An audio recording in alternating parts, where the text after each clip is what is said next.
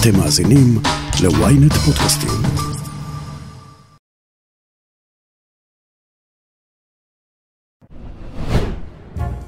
זו התוכנית ה-85 של האמת היא. לפי מחקר שפורסם באוניברסיטת קיימברידג', יש בדיוק 85 דרכים לענוב עניבה, ותודו שהיה לכם חשוב לדעת. ה-16 בפברואר 85 נחשב ליום הקמת חיזבאללה, היום האויב המסוכן ביותר של ישראל בגבולותיה. כביש 85, הידוע גם ככביש עכו צפת, הוא כביש הרוחב העיקרי של צפון הארץ, מהים התיכון עד מעל הכנרת. אורכו כ-47 קילומטרים, כלומר שבמצב התנועה היום, ספק אם תוכלו לעבור אותו בזמן של הפודקאסט הזה, אז בואו נתחיל. האמת היא, עם עופר שלח. עם עופר שלח. אלה שמות שלושה מהספרים שפרסם ההיסטוריון פרופסור שלמה זנד ב-15 השנים האחרונות. מתי ואיך הומצא העם היהודי, מתי ואיך הומצאה ארץ ישראל, ומתי ואיך חדלתי להיות יהודי. אם השמות האלה מקפיצים אתכם מהמקום, או גורמים לכם לפחות לאיזו אי נוחות, זו בדיוק הכוונה של זנד. במלחמת ששת הימים זנד הצעיר לחם בקרבות בירושלים, ולפי ערך הוויקיפדיה שלו, כבר באותה שנה היו לו לבטים אם לעזוב את ישראל, או להישאר בה ולהילחם על אופייה. הוא נשאר, ובמקביל לקריירה אקדמית ענפה בארץ ובחו"ל, הוא ממשיך להילחם, וממלא בכך את מה שבעיניו הוא תפקידו של האינטלקטואל. לאתגר, להיות מעורב, לגרום לכם אי נוחות. ביקשתי לדבר עם זנד כי בימים האלה, שבהם נדמה שיש הפוגה בקרבות הזהות בישראל, נדמה גם שכל אחד מאיתנו שואל את עצמו מה בדיוק קורה פה. התשובות שלו, יש להניח, לא יהיו נוחות לכולם. אבל בעיניי, אלה בדיוק הימים שבהם צריך להיות לנו לא נוח. שלמה זנד, שלום. שלום לך. בוא נסתכל ברגע הזה שבו נדמה לפחות ש... אני לא יודע אם הרוחות נרגעות, אבל אולי הן צוברות אה, בעוצמה להמשך. אה, ותגיד לי, אני, אני אשאל ב, ב, באופן כללי, מה, מה מתרחש בעיניך פה בישראל בחודשים האחרונים? אה, אתה יודע, כהיסטוריון אני צריך זמן להתרחק ממאורע כדי לדון בו מכמה אספקטים, אבל בכל זאת ניסיתי, לא רק היום, אלא לפני זה, להבין את התופעה כתופעה היסטורית, במידה מסוימת יוצאת דופן, אבל גם, איך אומרים, שהיא דומה לתופעות אחרות שהיו בעבר.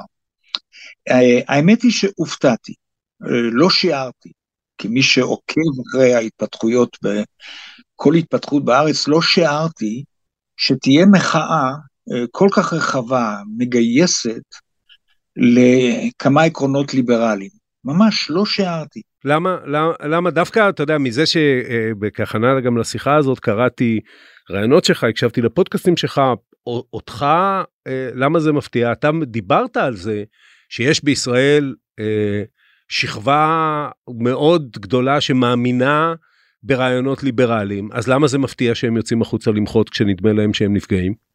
כי הרבה הרבה שנים כבר ליברלים לא יצאו לרחובות, זה א', ואנחנו מבחינה בינלאומית נמצאים, לפי דעתי, יכול להיות שאני טועה, בסיטואציה שהפופוליזם הרבה יותר פופולרי מהליברליזם.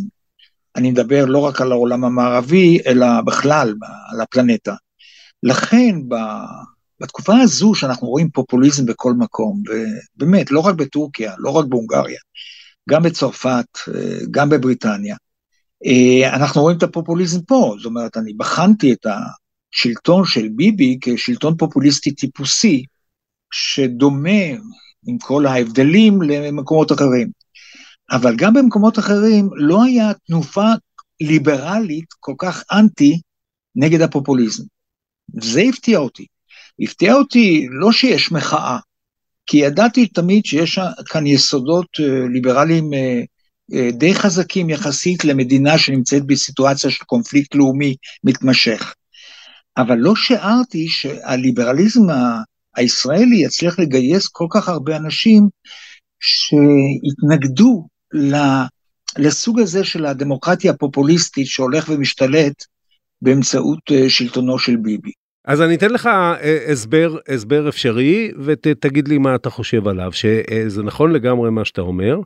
אלא שבהקשר הישראלי המאבק ליברליזם אני לא יודע אם הוא שמרנות אני לא יודע תקרא לו ליברליזם מול אנטי ליברליזם או פופוליזם כמו שאתה קורא לו נופל גם על הקרקע של אה, המאבק הזהותי אה, השבטי כמו שנהוג לקרוא לו ושהליברליזם במובן הזה הוא לא תירוץ, אבל הוא איזה כוח מניע לחלק משמעותי בציבור הישראלי שמרגיש בשנים האחרונות שכוחו ועוצמתו גדלים, ופתאום הליברליזם היה מנוע שאפשר לו להביע את זה.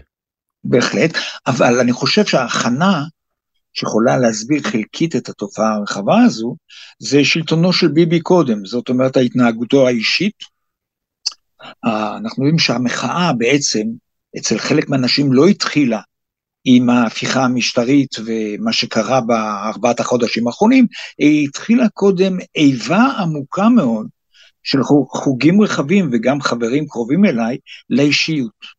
כן. אחד הדברים המרתקים עם ביבי שהוא יכול אה, להיות פופוליסט אה, מוצלח מצד אחד, אה, שההמונים אוהבים אותו, ולגרום לסלידה של האנשים מהמעמד הבינוני, בייחוד המלומד, סלידה הולכת וגדלה. זאת אומרת, המקור למחאה הראשון הוא הסלידה מאישיות שתלטנית, מחוצפת, שעוד אה, נמצאת בשלבים שונים של אישום אה, משפטי. אני חושב שזה הכין את זה.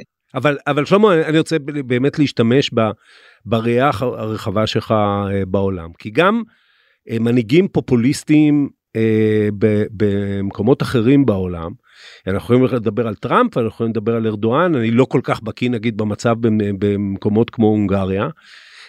בסיס התמיכה שלהם הוא בסיס אה, שנקרא, שסוציו-אקונומית, אולי השכלתית, הוא אה, יותר אה, מעמדות אה, יותר נמוכים, או יותר נמוך בסולם הסוציו-אקונומי או ההשכלתי. אה, אה, במה אנחנו שונים בהקשר הזה, שאצלנו זה בא ל, לידי ביטוי כזה? אז אה, זאת תהיה חוצפה לומר שאני מבין את זה בשלב הזה באופן מלא. אבל זה, זה הסיבה שאמרתי שהפתיע אותי הגל הזה הליברלי, אה, כי הוא הזכיר לי תקופות מסוימות בעולם המערבי לפני 100-120 שנה, זה הזכיר לי תופעות של התפשטות של ליברליזם די מפתיע, ואני הזכרתי את זה כבר באחד המאמרים שלי לגבי פרשת אה, דרייפוס, כן? כן. שהניע פתאום אנשים אה, מחוגים שונים כנגד השלטון הצבאי הדיקטטוריאלי, שניסה מבחינה הזו, מבחינה משפטית, אה, איך אומרים, לחבל בליברליזם הצרפתי, שלא היה חזק. עכשיו נחזור לעידן שלנו. רגע, אבל שנייה, שנייה לפני שנחזור אלינו, כי זה מרתק מה שאתה אומר. אני בקיא קטן, אני יודע על פרשת דרייפוס בערך מה שיודעים אה, אה, רוב הישראלים, דהיינו, אה, זו פרשה שבה יהודי מואשם בבגידה על לא עוול בכפו, היא מעוררת, מיל זולה כותב ספר, הרצל מתעורר, זה לא שייך, אבל מתעורר לרעיון הציוני. זאת אומרת, אתה איכשהו משווה את זה למשהו שבו, אם אני מבין אותך נכון, החוגים הליברליים התעוררו דווקא לזכותו של המיעוט, של המדוכא, של, של האחר, מה שלא הסיפור אצלנו. אצלנו הם מתעוררים כי זה הם, לא, לא כי זה הוא. לא, זה כל העניין. בתפיסת היסוד הלאומית הצרפתית, עם כל האנטי-יהודיות או אפילו האנטישמיות שהייתה בה, התפיסה הלאומית האזרחית, לא האתנוצנטרית, שבארץ מבינים אותה פחות, הייתה חזקה מאוד בסוף המאה ה-19. אל תשכח דבר אחד, שרוב הדרייפוסרים, כן, מחוגים שונים, מאמיל זולה ועד, אה, אני לא יודע, אה, אני יכול למנות לך שמות, אבל הם פחות מוכרים בארץ. בכל אופן, אחד הדברים המעניינים, שדרייפוס לא היה יהודי ביניהם. דרייפוס, אה, הם ידעו דרך אגב שדרייפוס לא בוגד, זה היה ברור לה. אתה יודע למה? בגלל מוצאו היהודי, ומאלזס, אתה יודע, המשפחה באה מאלזס אה, ב-1871, כן. הם ידעו שהוא לא בוגד לאומי. עכשיו, רוב האנשים לגבי זה, אה, בחוגים הליברליים, אה, לא חשבו שדרייפוס הוא יהודי ולא צרפתי. דרייפוס היה מאוד מאוד צרפתי, דרך אגב, הוא היה פטריוט רדיקלי צרפתי, כן? כמו רוב היהודים שהגיעו מאלזס, שהיו סופר צרפתים. עכשיו, למה אני מדגיש את זה? מכיוון שאותם אנשים, מאמיל זולה ואחרים באותה תקופה, קלמנסו ואחרים, אה, אה, הם לא חשבו לרגע, למשל, שצרפת שולטת על כל כך הרבה קולוניות עם אנשים חסרי זכויות לחלוטין, ולפעמים במצבים אה, קשים מאוד, כן? עם אפליות נוראיות, זה לא נגע להם. צרפת הייתה כבר אה, אימפריה אה, לא קטנה, יחד עם בריטניה באותה עת, היא שלטה על המון אנשים חסרי כל זכויות, כן? מאלג'יריה ועד מאלי, והרבה יותר, ואני קראתי שנים, הרי ההתמחות שלי, הדוקטורט שלי היה בדיוק על התקופה הזו, וראיתי שאין אף אחד שמזדהה עם אלה שנמצאים במה שנקרא אז היום, העולם השלישי. שאפשר למצוא לזה אם אתה ממש רוצה מקבילה אצלנו, כן? אז רציתי להגיד, כן. הקריאות הכל כך מחממות לב בעד דמוקרטיה נגד דיקטטורה, הם, הם, הם מבחינתי כהיסטוריון וגם כאזרח ישראלי שרגיש בצורה אחרת להרבה הרבה קונפליקטים פה, אז כמובן הפריע לי את העובדה ש-40 קילומטר מאיפה שאני גר, אה, נמצאים במשך לא שנה-שנתיים, אלא 55-56 שנים, אנשים חסרי כל זכויות אזרחיות. אני לא מדבר על זכות הגדרה עצמית לאומית וזה, זה לא מעניין אותי כאן. אבל הם גרים ממש קרוב ומתחככים עם אוכלוסייה שלמה שהיא חסרת זכויות לחלוטין. גם אזרחיות, גם משפטיות, גם פוליטיות. ואותם אנשים צועקים נגד דיקטטורה כאשר יש דיקטטורה צבאית לא רחוק מהם. אז בואו נעזוב את זה. לא, רגע, בוא, בוא לפני שאנחנו עוזבים את זה, נגיד פה משהו, כי זה מעניין גם באבחון, שהרי זה לא רק שהם אה, לא מתייחסים לזה, הם מגרשים אה, כל מחשבה או כל ניסיון לקשור בין הדברים, כי זה עלול לפגוע במאבק הליברלי שלהם. ואתה רואה את זה סביב סוגיית דגלי פלסטין בהפגנות, ואתה רואה את זה סביב זה שראשי האופוזיציה מפרסמים, לא שהם מנהיגי המחאה, אבל הם מפרסמים איזושהי הודעה, ולא רק אה, פלסטינים אין שם כמובן, אלא גם ערבים ישראלים, מנהיגי הציבור הערבי הישראלי בכנסת לא נמצאים שם. אז פה, אה, מתקיימת, איך אתה רואה באמת את ה... האם זו סתירה, האם זו דיכוטומיה, אה, האם זה איזה מאפיין ישראלי שאפשר למחות על הדמוקרטיה ובה בעת להדחיק כל כך עמוק את זה שעל איזה דמוקרטיה אנחנו מדברים, אם באותו זמן אנחנו מקיימים שלטון צבאי על מיליוני אנשים? אני אענה לך כפול, כי אני רציתי עוד להתייחס דבר אחד לגבי 100, לפני 120 שנה.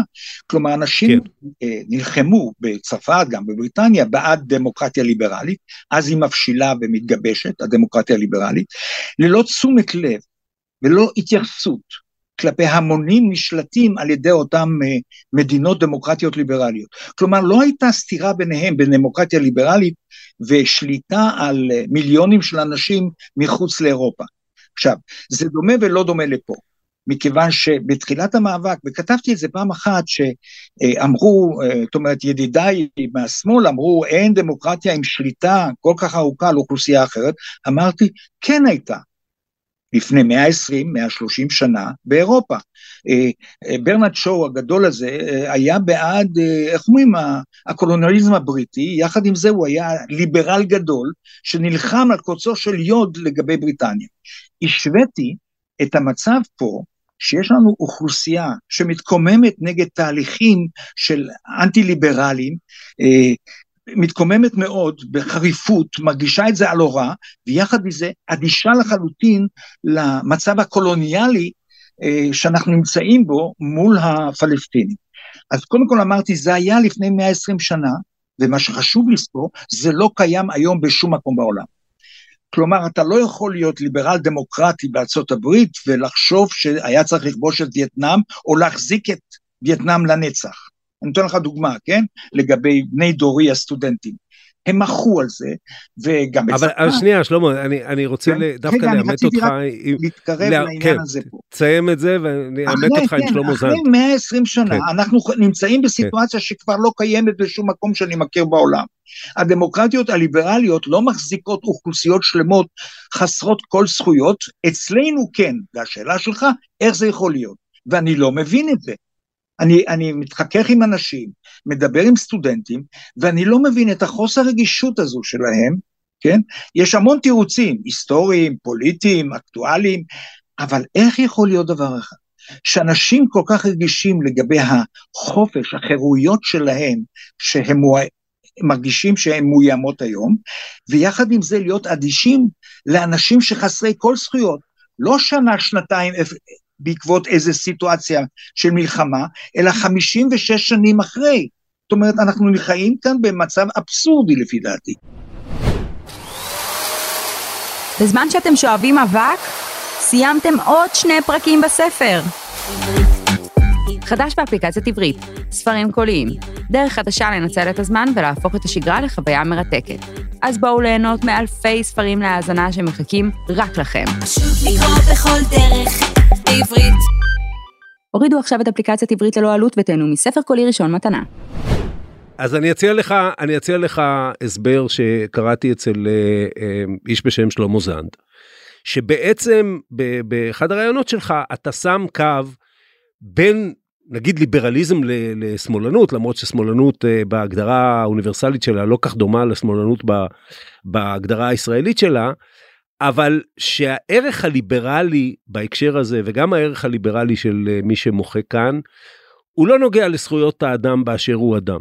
הוא נוגע לזכות שלי בתוך הסדר, בעיקר הכלכלי-חברתי שלי, ואני לא מכיל את זה, אני כ... כ אה, לא אני עופר שלח כמובן, אבל אני כאחד המוחים או אחד המתנגדים, אני לא מכיל את זה על העולם בכלל, אני אומר, אני את, ה, את הסדר שלי רוצה ועליו אני, אני רוצה להילחם. זה, זה, זה נכון מה שאני אומר? אתה מתחבר למה שאני אומר? מאוד. שאני אני טוען ככה, שאם, אני אתן לך שתי דוגמאות של הצעירים הליברליים בארצות הברית בסוף שנות ה-60, בתחילת שנות ה-70, שיישמו את תפיסות היסוד שלהם לגבי זכויות אדם על עולם ומלואו. על וייטנאם ועל מקומות אחרים. אני יכול להזכיר לך גם את האינטלקטואלים ואת הצעירים הצרפתים בזמן מלחמת אלג'יר, מסארטר ועד ידידיי הסטודנטים הצעירים, שהכרתי אותם אישית, שנלחמו נגד המשך המלחמה באלג'יר, וההתנתקות והיציאה מאלג'יר. אני נותן לך דוגמה.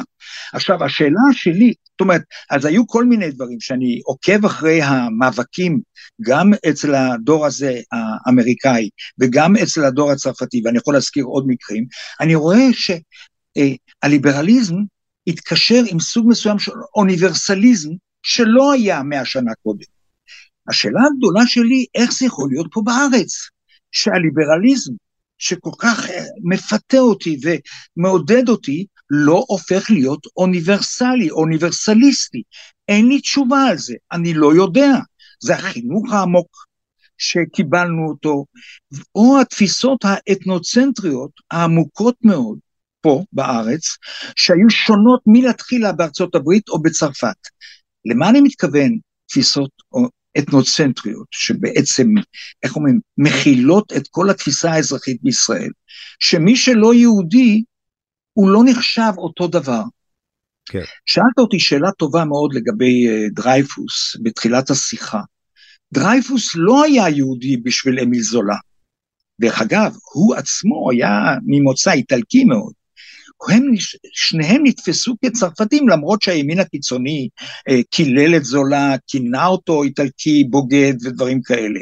אבל תפיסת היסוד של הליברליזם הדמוקרטי הצרפתי, בדיוק כמו ש-50-60 שנה אחר הליברליזם הדמוקרטי האמריקאי, תפיסות היסוד שלהם, של ההגדרה העצמית של הגוף המרכזי, לא היו אתנוצנטריות. לא הייתה תפיסה שהצרפתי הוא יוצא דופן, או האמריקאי הוא יוצא דופן מבחינת מוצאו. כן, שזה מתחבר מתחבר כמובן, שלמה, זה כמובן מתחבר, ואנחנו נגיע לזה בהמשך, לסדרת הספרים שלך שעוסקת, אה, שנגיד כל, כל הכותרות שלהם מתחילים באיך ומתי, שעוסקת באמת ב, ביסוד האתנוצנטרי של הלאומיות הישראלית שכמובן היא, היא לאומיות אה, יהודית לצורך העניין, אבל אני רוצה עוד לפני זה לשאול אותך אם ככה. הרבה מאוד מהאנשים שאתה ואני אה, מכירים אומרים עכשיו מה שהיה לא יוכל להיות, לא יוכל להיות בהמשך. אנחנו א', התעוררנו והפעלנו את כוחנו, וב', אה, נפקחו עינינו למשהו שידענו שהוא מתקיים פה, שקשור לעתידה של מדינת ישראל, בהיבט הכלכלי, מי עובד פה, מי נושא פה, נשוי, קשור לעתידה במובן החברתי, קשור לעתידה בדת ומדינה, נושאים שהודחקו פה מטעמים פוליטיים או, או אחרים. אה, לאורך 75 אה, שנה, אנחנו חייבים לטפל בהם עכשיו, ואנחנו אה, לא נסתפק רק, אפילו לא רק שנתניהו ילך הביתה או בממשלה הזאת, אלא אנחנו רוצים פה סדר חדש, סדר ליברלי.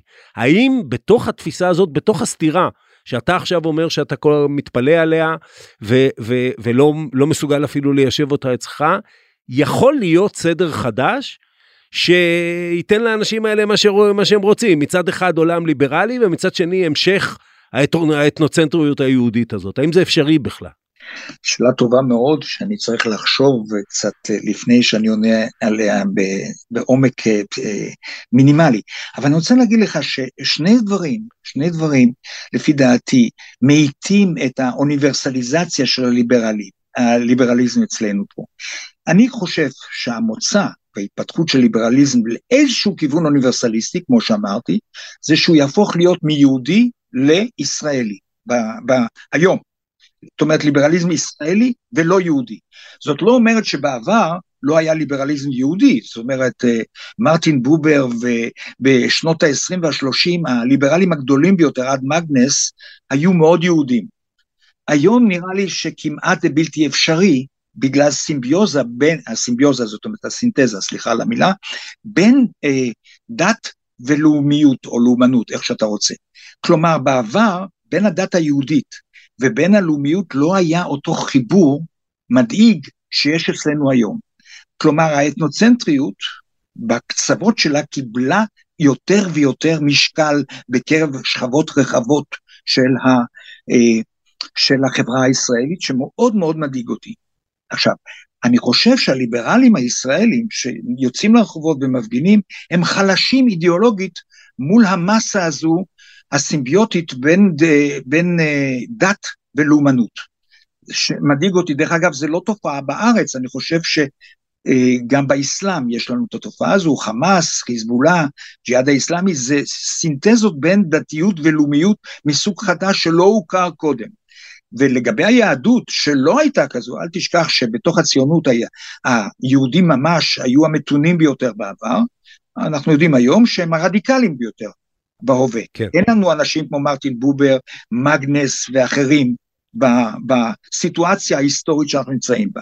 אני חוזר ואומר, ו, ואני מדגיש את זה, שהזהות היהודית שמקורה הדתי הפכה להיות יותר ויותר אתנוצנטרית, רדיקלית ולאומנית. עכשיו, עומדים הליברלים מול התופעה הזו, הם מרגישים ולא מרגישים את זה. הם לא יודעים לנסח את כי הם גדלו בבתי ספר מסוימים שאמרו להם שהם יהודים יותר מישראלים. אני לא צוחק. כלומר, אם אתה לוקח את המשקל הכבד ביותר במערכת החינוך, שדרך אגב, אה, אה, נעשה גרוע יותר בשנים האחרונות. לחלוטין, מפני שמערכת החינוך, מתוך אה, פחדיה והפחד שלה לעסוק בנושאים הקרויים פוליטיים, בורחת, למשל את ההיסטוריה של מדינת ישראל, מלמדים במערכת החינוך שלנו הרבה פחות מאשר את השואה, למשל. בדיוק. זה אחד הדברים, כי אז הם צריכים אה, להתחיל לדבר על זה שהתגבשה כאן תרבות, התגבש כאן עם ישראלי, עם מאפיינים טובים, רעים, לא משנה, שהוא שונה כל כך עמוקות מההיסטוריה היהודית רבת השנים שהייתה קודם. אבל המערכת החינוך לא רוצה להתעמת עם זה בשום פנים ואופן, להפך. לפי דעתי יש הידרדרות והתחזקות של האתנוצנטריות המדומיינת כמובן, מבחינתי, כי אה, אני אנטי אנטישמי, אנטי נאצי, ואני יודע שהיטלר כל הזמן הדגיש את זה, שהיהדות זה לא דת, אלא זה עם גזע. דרך אגב, יש את זה במיינקאמפ. נחזור לפה. כן. אני קיוויתי בשנים האחרונות כי לא הייתי רק אה, פרופסור להיסטוריה באוניברסיטת תל אביב, כי כל הזמן כתבתי ונלחמתי בשביל ישראליזציה של הזהות הלאומית המרכזית שלנו. הגענו לשלב, מבחינה הזו, שההמונים מרגישים איום מסוים על הליברליזם הבסיסי שלהם, והם לא יודעים להתמודד איתו. וזה מרתק אותי, הלכתי להפגנות, שמעתי אנשים, אני צופה כל הזמן בטלוויזיה ושומע את הרדיו, ואני מופתע עד כמה לא יכולים להפקיע את אותה מעטפת, שמי שמתחזק בה זה דווקא הפופוליזם האתנוצנטרי של בן גביר ועד חצי הליכוד, כן? שאופף אותנו ומחזיק אותנו בסיטואציה, לפי דעתי, מאוד מאוד מסוכנת לעצם הליברליזם הישראלי, שהתפתח והתבסס בשנים האחרונות. זה במישור האידיאולוגי לגבי ההתפתחות של התודעה הלאומית פה. אז אני, אני רוצה שנייה ל, ל... אני לא יודע אם הייתי בהיר מספיק. אז אני אנסה, אני, אני אגיד לך מה אני הבנתי, שזה דבר מאוד רדיקלי. כן.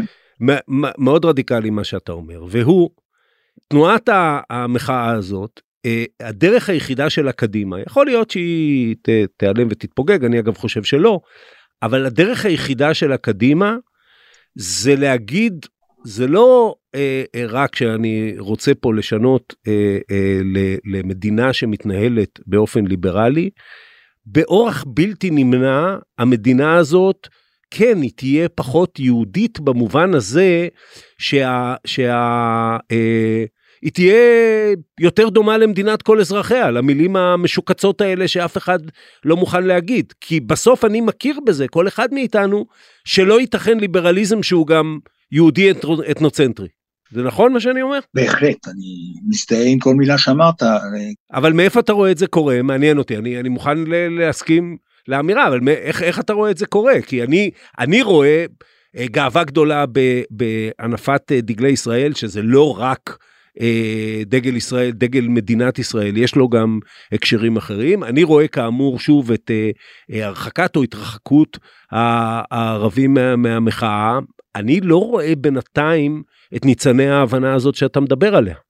לא, לא אמרתי ש... תראה, Uh, יש סתירה עמוקה מאוד בליברליזם, אמרתי, בין תפיסה אזרחית פתוחה לבין, איך אומרים, אנשים שחונכו, גדלו באתנוצנטריות ושואתיות מחרידה. זאת אומרת, אה, כן. מזיקה לפי דעתי לחיים הפוליטיים שלנו ולעצם הדמוקרטיה. עכשיו, למה, תראה, אני מאוד פסימיסט, איך אומרים, בתפיסתי הפוליטית וההיסטורית גם, אבל יחד עם זה אני אופטימיסט ברצון, ברצון הפוליטי.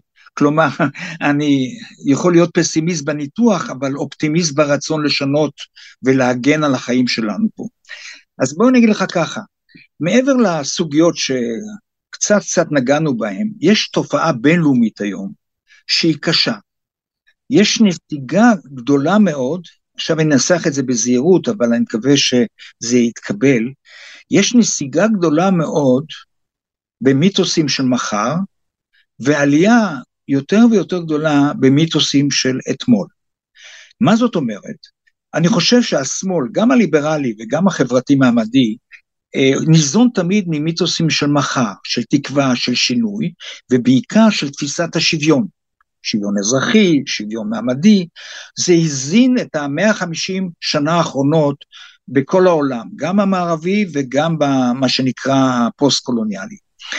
התפיסה הזו של השוויון, מיתוס של מחר, כן, שמקווה לעשות את העולם יותר שוויוני, נמצא בנסיגה טוטאלית במרחבים הגדולים של העולם. אני חושב שהחולשה הגדולה הזו של השמאל כולו בעולם, מסיבות לפעמים אה, הגיוניות לחלוטין, גרמה לזה שהמיתוסים של האתמול, כי אנחנו, החברות לא, חי, אה, לא חיות בלי מיתוסים, גרמה לזה שהמיתוסים של אתמול, שהתרפקות על מדומיין לחלוטין, כן? מופרך לחלוטין של אתמול, של uh, עמי גזע, של דת, כן? Uh, זה, דרך אגב, זו תופעה שנמתחת מירושלים ועד uh, בומביי, עד האינדואיזם, שלא היה דת כזו. תבחן את ההינדואיזם, מה קורה היום בהודו זה מחריד. מה קורה היום כמובן בעולם הערבי זה מחריד. אה, בעבר המחאה, התנועות הפוליטיות היו הרבה יותר חילוניות.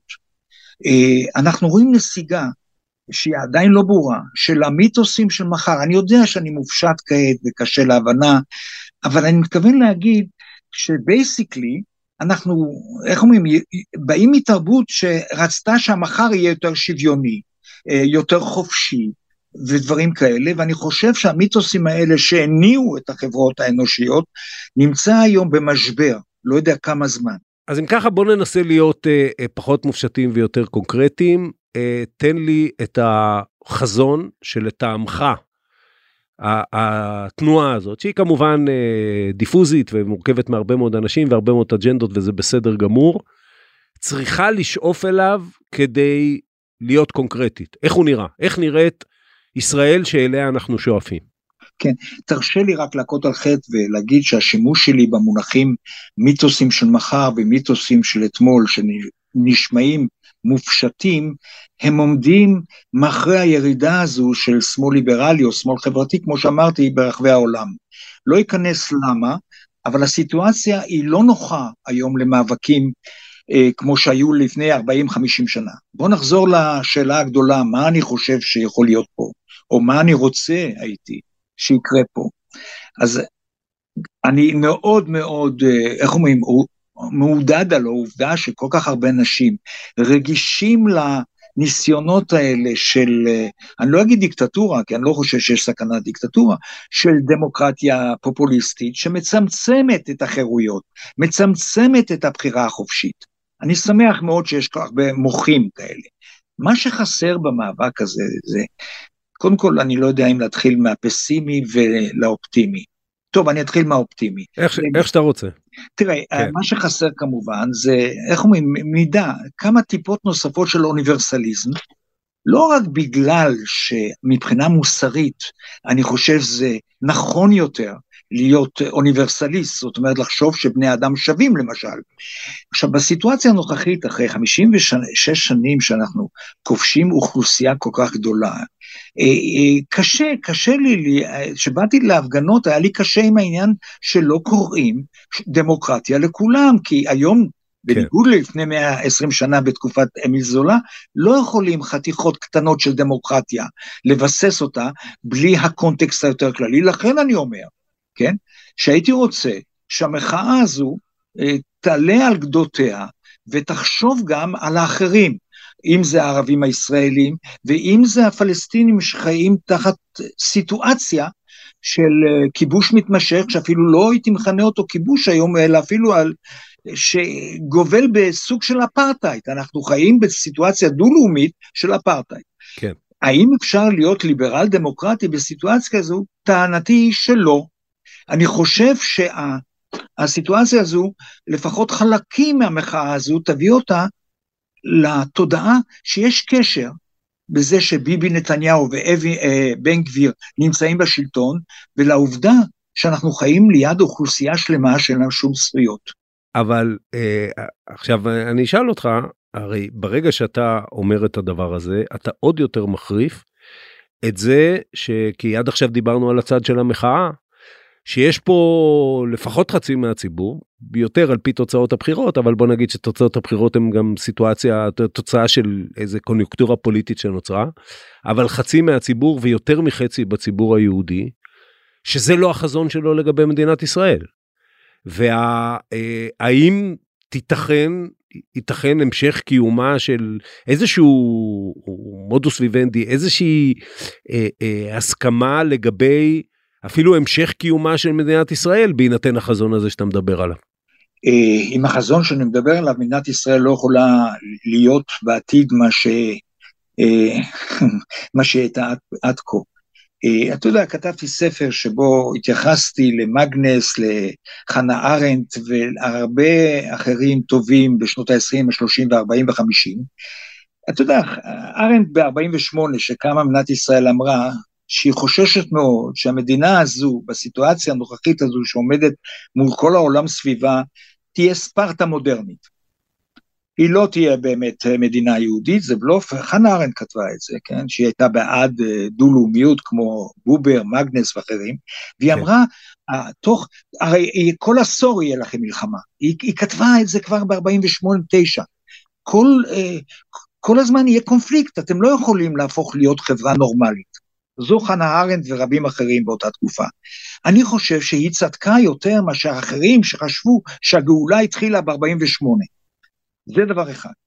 כלומר, הסיטואציה הזו של קונפליקט צבאי מתמיד, הקזת דם מתמשכת, רוב האנשים שמוחים ברחובות שאני אוהד אותם, לא חושבים כמעט, או לא מביעים את זה, אולי הם הרבה חושבים, שהסיטואציה הזו לא יכולה להתמשך ושנחיה בשלום. אין דבר כזה. לא, אבל הם, הם יגידו לך, לא אנחנו יצרנו את הסיטואציה הזאת, אתה לא יכול להתעלם מעוינות של עולם שלם שנמצא סביבנו ועדיין אחרי 75 שנה לא מוכן לקבל שיש פה ישות ריבונית אה, יהודית ולא ניכנס עכשיו לוויכוח סביב ההגדרה שלה והמלחמה הזאת אה, נכפתה עלינו תרצה חנה ארנט או ירצה שלמה זנד מה שירצו. לא, זאת אומרת, אתה יודע, כתבתי השבוע מאמר בארץ, כן. אה, ציטטתי ארוכות מאחד העם וג'אבו, ולדימיר ז'בוטינסקי. כן. אה, כבר לפני מאה שנה, אה, ז'בוטינסקי כתב בדיוק לפני מאה שנה, ב-1923, ולפניו אחד העם אמרו, זה לא, העוינות הזו צמחה מאיפה? אה, למה עוינים אותנו? הם אנטישמים? הרי שטויות במיץ עגבניות, מכיוון שאם שנאו אותנו באירופה בגלל הנצרות במשך אה, שנות ציוויליזציה נוצרית ארוכות, אה, בעולם הערבי עם כל המצב של נחיתות של יהודים מעולם לא הייתה שנאה בין אסלאם ובין יהדות. עוינות כן לפעמים. כן, אבל גם ליהודים לא הייתה עצמאות. ההתנגדות היא ל... רגע, אני לא רגע. רוצה להיכנס ל... ל... רגע, ל- לא, לא, אני רק אגיד. לך משפט אחד, כן. משפט אחד רק. כן. תראה, אה, זה נטייה טבעית שלנו לחשוב שאחרים אה, אחראים לסיטואציה שאנחנו נמצאים בה. כן. אנחנו באנו לפה, כן? אה, בגלל שאירופה הקיאה אותנו, המערב הקיאה אותנו, באנו לפה. השאלה הגדולה היא מלתחילה אם התחשבנו במקומיים. דעתי, בלי להרחיב את זה, שלא התחשבנו, העוינות הזו די מובנת לי, לא מקובלת עליי, אבל די מובנת לי. אתה מבין? כן. אני חושב שהעובדה שידידיי הערבים הישראלים חיים במדינה שמגדירה את עצמה כיהודית ולא ישראלית, כי הם יכולים להיות ישראלים, הם לא יכולים להיות יהודים, זו אפליה עמוקה מאוד שאנשים אה, רגישים יותר בין הערבים ורגישים פחות מרגישים אותה. אז אי אפשר להגיד שהעוינות הזו באה מהשמיים, העוינות הזו באה מההיסטוריה, לא, העוינות הזו קשורה לקונקרטיות, לצורה, אתה יודע, אחד העם ב-1891 אמר, אה, מלך, אה, איך הוא אומר, עבד כי ימלוך. ככה הגענו לפה וככה התנהגנו למקומיים. מאז תחילת, ה, איך אומרים, ההתיישבות שלנו פה. עבד כי ימלוך. והשאלה היום, ב, ב, ב, בשנה, ב-2023, האם אנחנו לא מתנהגים אליהם כעבד כי ימלוך? היינו עבדים באירופה. הפכנו להיות למלכים. אז כשאתה אומר לי העוינות, כן, העוינות שלהם היא חלק מהקונפליקט, אבל יש לה סיבות היסטוריות. ואם לא נבין את מקורות העוינות, לעולם לא נגיע למצב של סוף הקזת הדם ההדדית פה. זו דעתי. אז אתה לא יכול לסלק את ההיסטוריה ולהגיד יש עוינות. תראה, אני חושב שהסיטואציה היא, היא קשה מאוד, בגלל שיש לנו את אה, בן גביר בצד אחד ואת החמאס בצד שני. היא כמעט אה, בלתי אפשרית כדי להגיע למצב של קיום אה, מקביל או משותף. אני מסכים איתך לחלוטין, אבל הנטייה הטבעית של כל כך הרבה ישראלים לחשוב שהם אשמים בכל, כאשר אנחנו, גם אתה, גם אני ואבותינו, הגיעו לפה ממקום אחר, בלי להתחשב במקומיים, ולא רק סיפור של עבר, זה סיפור של הווה. מ-67 אנחנו ממשיכים את המסע המרתק הזו לשחרור המולדת, אני אומר את זה במרכאות כפולות. רק היום יש מאמר על נבי סמואל, מה עשינו לכפר הזה? באמת. עכשיו, היות ואני גדלתי, התחככתי עם לא מעט חברים ערבים, אני רגיש לזה ואני חושב שגם אם יש אשמה מסוימת להתנהגות הפוליטית-צבאית שלהם, עיקר האשמה זה תמיד על החזקים. ואנחנו באנו לפה, כמו שז'בוטינסקי אמר, אנחנו היינו הקולונליסטים, זה מילים שלו, לא שלי. וז'בוטינסקי כבר מאה שנה קודם שאל, אתם מכירים אוכלוסייה, אתם מכירים עם שלא התנגד, שבאו לחיות בתוכו? כן, ז'בוטינסקי, אני, אני לא רוצה להיכנס לוויכוח על ז'בוטינסקי, אבל ז'בוטינסקי בין השאר גם אמר את זה כ, כהצדקה לזה שאנחנו תמיד נצטרך להיות חזקים ולבנות את uh, קיר הברזל וכן לא הלאה. כהצדקה, אני, לא אני, כהצדקה. שלמה, לא בוא. בוא, בוא נ- נניח לא רגע, צבוע. נניח לא רגע צבוע, ל- לז'בוטינסקי, שאגב, אין לי ספק שהיום היה נמצא ברחובות ומוכר בדיוק. ומפגין. יפה. אה, יפה. אני, אני רוצה ל- לקראת סיום לשאול אותך דווקא במישור אישי, ואני אה, קורא מערך הוויקיפדיה שלך, שאני מניח שזה מצוטט מאיזשהו רעיון או מדברים שכתבת, שכבר ב- בסוף 1967 אתה משוחח עם אה, מחמוד דרוויש ו- וכתוב שיתף אותו בהתלבטויותיו האם להישאר בישראל ולהיאבק על אופייה או לעזוב אותה. אה, יותר מ-55 שנה חולפות אנחנו מדברים אתה פה. אה, אה, ילדיך פה? משפחתך פה? כן, כן. חייתי עשר שנים בצרפת, כי עשיתי שם את ה-MA והדוקטורט, אבל אה, חזרתי לפה בגלל געגועים לתל אביב, לרחובות תל אביב ולשפה העברית. אז, אז על זה בדיוק אני, אני רוצה, כי בסוף, אתה יודע, יש פה גם אה, מאבק מאוד בסיסי אה, בין שני מחנות, או, או אפילו יותר מזה, שכל אחד מהם מרגיש שהוא מפה, ושהעוצמה, למרות שישראלים מבקשים אה, דרכון אה, בזר, וישראלים אה, מוציאים עכשיו הרבה מאוד כסף זורם מהארץ, וחברות הייטק נרשמות בחו"ל, והרבה מאוד ישראלים מדברים בינם ובין עצמם בקול על אה, ל, ל, ללכת מפה. ברור להם כמו שאתה אמרת גם באחד הראיונות שלך, שהם, הם, אם הם ילכו, זה יהיו מהגרים במקום אחר, והם לא רוצים להיות עוד דור של מהגרים, והעוצמה של השורשים שיש לנו במקום הזה, היא, היא באמת, אה, כשחיים במקום אחר, וגם אני חייתי כמה שנים במקום אחר, מבינים אותה ואת אה, עוצמתה. אני אשאל באורח משונה, אתה, אתה מתחרט על הבחירה שעשית ב-67? אה, להיות כן, אני מנסה להיות כן, מכיוון שלא נותר לי, חוץ מכנות, הרבה דברים. מחמוד ערבי, אני חזרתי מירושלים, נלחמתי בירושלים, כבשתי את ירושלים ב, עם אחרים, וכשפגשתי אותו, כי הכרתי אותו לפני מלחמת 67, אה, אמרתי לו שאני רוצה לעזוב את הארץ, כי אה, כמעט מתתי ונשבר לי. ומחמוד אה, שכנע אותי להישאר פה, כי אנשים כמוני זה המפתח לאיזשהו קיום משותף. אז, והוא כתב את השיר בלילה שישנתי אצלו בחיפה. האם אה, מתחרט? אני חושב שאני קרוע עם זה. תראה, בוא נספר לך סיפור קטן, אם יש לנו עוד רגע זמן. יש לנו. אה, לפני שבועיים לקח אותי נהג מונית הביתה, והוא שאל אותי כל מיני דברים, מה הייתי וכל הדברים האלה, ואז אה, הוא אומר לי, כי הופעתי באיזה שידור בטלוויזיה, ואז אמרתי לו על מה הופעתי, ואז הוא אומר לי, לא, אין פתרון אחר אלא לזרוק את כל הערבים מפה. תשמע טוב. אז אמרתי לו, תראה, לדחוף אה, שניים שלושה מיליון החוצה, אה, זה יכול להיות פתרון, אבל לא אמריקאים ולא אירופים ייתנו לנו לעשות דבר כזה, כי זה ימוטט את כל המשטרים, הסעודים, המצרים, עם שניים שלושה מיליון פלסטינים יהפכו להיות פליטים. הוא מסתכל עליי בראי הקטן והוא אומר לי, אתה צודק. הוא אומר לי, ואז הוא מוסיף ואומר, תדע לך גם, למרות שאני רוצה לזרוק את כל הערבים מפה, אה, הוצאתי שני פספורטים לבנים שלי. ומיד הוא מוסיף כדי להרגיע אותי, אני לא לקחתי פספורט, אבל uh, יש uh, פספורטים פורטוגזיים לשני הילדים שלי. כן. זה בעצם משקף סוג של תודעה משותפת לכולנו. Uh, אני מתחרט ולא מתחרט, זאת אומרת, יש ימים, אני יודע גם שלא הייתי, חייתי עשר שנים, קיבלתי אזרחות צרפתית דרך אגב, uh, עם הדוקטורט והפיכתי למרצה שם, ויחד עם זה התגעגעתי וחזרתי. עכשיו, לגביי אני חושב שלא טעיתי. והשאלה הגדולה, עופר, זה האם אה, לנכדים שיש לי, האם אה, צדקתי או לא. עופר, כל ישראלי נורמלי במחאות כפולות, שקצת חושב, שואל את השאלה הזו את עצמו.